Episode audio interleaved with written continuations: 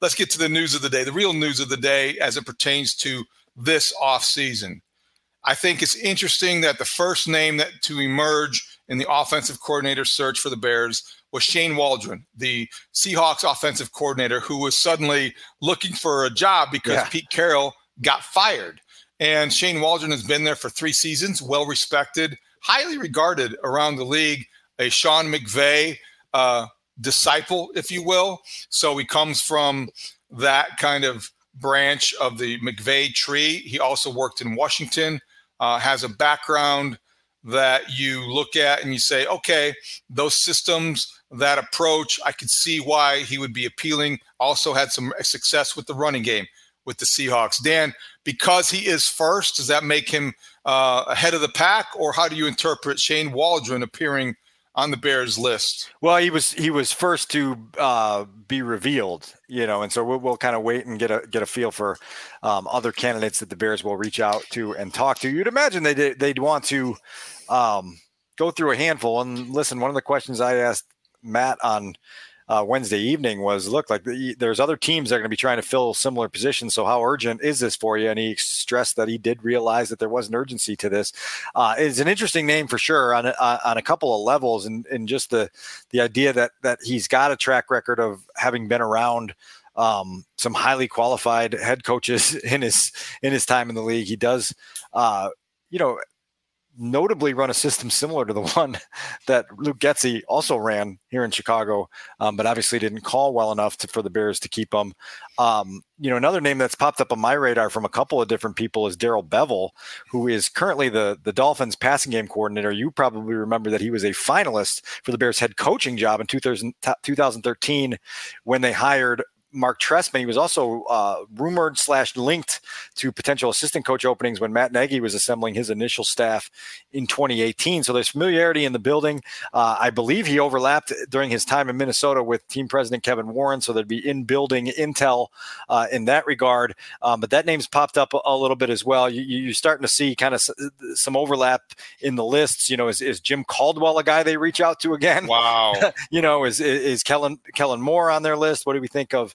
Uh, Eric Bieniemy, um, you know, the Greg Romans and Frank Reichs of the world. It's going to be an interesting few weeks, but but Shane Waldron's name uh, being the first out there gives you an idea that the Bears are are open minded and getting after this pretty quickly, considering that that came about 12 hours after they uh, told Luke Getsy he would no longer be a coach in Helsinki. It also suggests to me that all of the concern and consternation about how nobody's going to want to work in Chicago, nobody's going to want to be uh, taking that job because of the lame duck status of Matt Eberflus or the uncertainty at the quarterback position. I just don't buy that. I mean, I, I just think that when you're in the business, that you look at things differently than you do from the outside. And, and everybody looks like every coach believes that they can be the guy that fixes the problem that's a chronic issue. And so I look at the Bear situation, maybe the chance to coach a number one overall draft pick uh, in a city like Chicago for, with a defense that you know is going to be an anchor. Uh, pretty appealing. Well, look, like I, I certainly have never framed it as nobody is going to want to look at this job, but I do think that they may face a restricted candidate pool or at least an uphill battle in convincing certain candidates that this is the job for them. You used an operative word in that last sentence that you just said, which was maybe you may be able to coach a, a, young quarterback draft prospect, or maybe they tell you you're going to have to try to reclaim the current guy, which again, as we've talked about previously, has less appeal to a lot of coaches in this league who might say, you know what, there's two other jobs open where I know they're drafting a quarterback and I can get out on the ground floor and use that as my escalator uh, in my career rather than trying to um, use what you're proposing for it. And so th- there is, you know, there is yeah. complexity to that. Fair point. And there may be an impediment for, for certain candidates in that regard. As I kind of slept on everything that happened on on Wednesday and woke up on Thursday, David, my, my thought was it's easy to have knee jerk reactions to all of this, and that's what the fan base and to a large extent, um, you know, our audience is conditioned to do. For me, the next step is seeing exactly who they hire before I cast uh, judgment or um, have a celebration or point the blame game at, at, anyone because I just need to know what this hiring process looks like and who they ultimately end up with. If they wind up with a uh, an offensive coordinator slash play caller who we all go is, yeah, that's that's either a rising star or an established, proven uh, talent at the position they're hiring for, I think we'll all feel a lot better about what happened on Wednesday. But until then, we kind of just play the waiting game, and that leaves for that uncomfortable anxiety that often triggers people into to having rants and, and explosions wherever they have their most famous rants and explosions. Is it unfair to think or to suggest that if you are a guy like Shane Waldron or the guy, candidates you mentioned, established play callers with experience, is it unfair to suggest that they might look at the bear situation and be curious and maybe even excited unless the job description was to try to revive Justin Fields' career or to make him into a more polished NFL quarterback.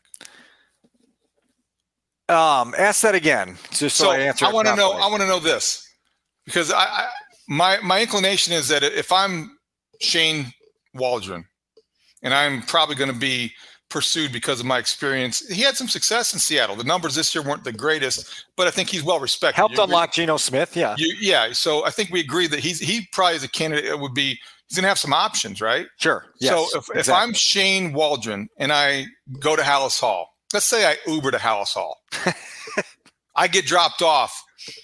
If I'm going to tell my Uber driver to stay there for until you hear from me. if I get into the interview and the first thing I'm going to, my, my first question is, okay, what quarterback am I calling plays for? If it's like, well, we want you to really rescue the career of Justin Fields and make him into a polished passer, I'm probably texting my Uber driver and saying, okay, I'll be right out in five minutes. if it's like, you know, you're going to get a chance to call plays for the number one overall draft pick, a guy with a high ceiling who some talent evaluators think is uh, the best quarterback in the draft in, in several years, I'm probably going to text my driver and say, okay, I'm going to be here for a while. I'll, I'll text you when I need a ride. I, my point is that, like, is that going to be an impediment? Is, is, if they stick with Justin Fields, don't think I have to declare that during the interview, and would that keep people away? Uh, okay, so there's a there's a, a, a, little bit here. First of all, Shane, I think uh, Peter, a friend of the podcast, Peter at the Halas Hall Security Shack, is going to tell you to park the Uber down the block and maybe in the Abbott Lat nearby because we can't just keep clogging traffic here in the main drive. So let's get that under nice job, understood yeah. here. Yeah, kudos to Peter for the job that he does there. Honestly, one of the best employees they have there. Um, I don't think you can show your hand entirely because it, it, it, for for those who then don't take the job, your word is spread to the entire NFL world on what you're going to do at the quarterback position, and that's not a good way to do business when you're trying to uh, at least go through a process of of deciding what you're going to do. So I don't think you can declare that definitively, and I do think that that's part of the complexity that the Bears are going to face in this next stage of interviewing and and attracting candidates, and then ultimately hiring one. Um, I also think that for these candidates, like num- first and foremost, you want to feel a philosophical connection with Matt Eberflus. You know, you don't want to come in here and feel like, okay, I'm restricted from doing what I do best because he's got a certain way that he likes to do things, and so you got to marry up hey, Mr. Defensive minded head coach, how aggressive are you willing to let me be? Uh, we know that obviously taking care of the football and avoiding sacks is a big deal in your world. But if I want to unlock a few things in whatever quarterback I'm working with, can it, do I have a little bit more free reign to to make some mistakes in, in the interest of, of the like? There's a lot of questions you need to ask to to form that philosophical connection with what is going to be your boss, um, and then.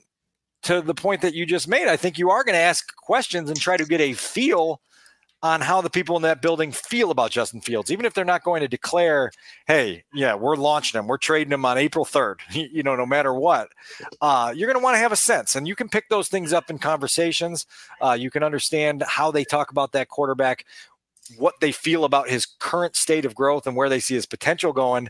Um, that's all business that that these coordinator candidates are going to have to sift through there, and they're going to have to keep their their Uber drivers close. Um, in some cases, they may have a, a, a a car service that brings them to Halas Hall. And David, in some cases, uh, depending on how good the candidate is, there's a possibility that George McCaskey will be in the White Sox lot at O'Hare uh, with his car, getting ready to drive said candidate to the building himself. So let's keep an eye out for that. Would he be in long-term parking or short-term parking? Usually short term, yeah. Okay, I, mean, I just didn't know it might save a couple dollars. well, yeah, well, then, yeah, well, maybe you go down to the rental car lot and make them take the kiss and fly uh, exactly. uh, shuttle over there, and and, and and honestly, that's actually logistically a little bit easier. The air uh, trans, uh, as, as know, an O'Hare veteran, yeah, finally up and running now after several years of being dormant.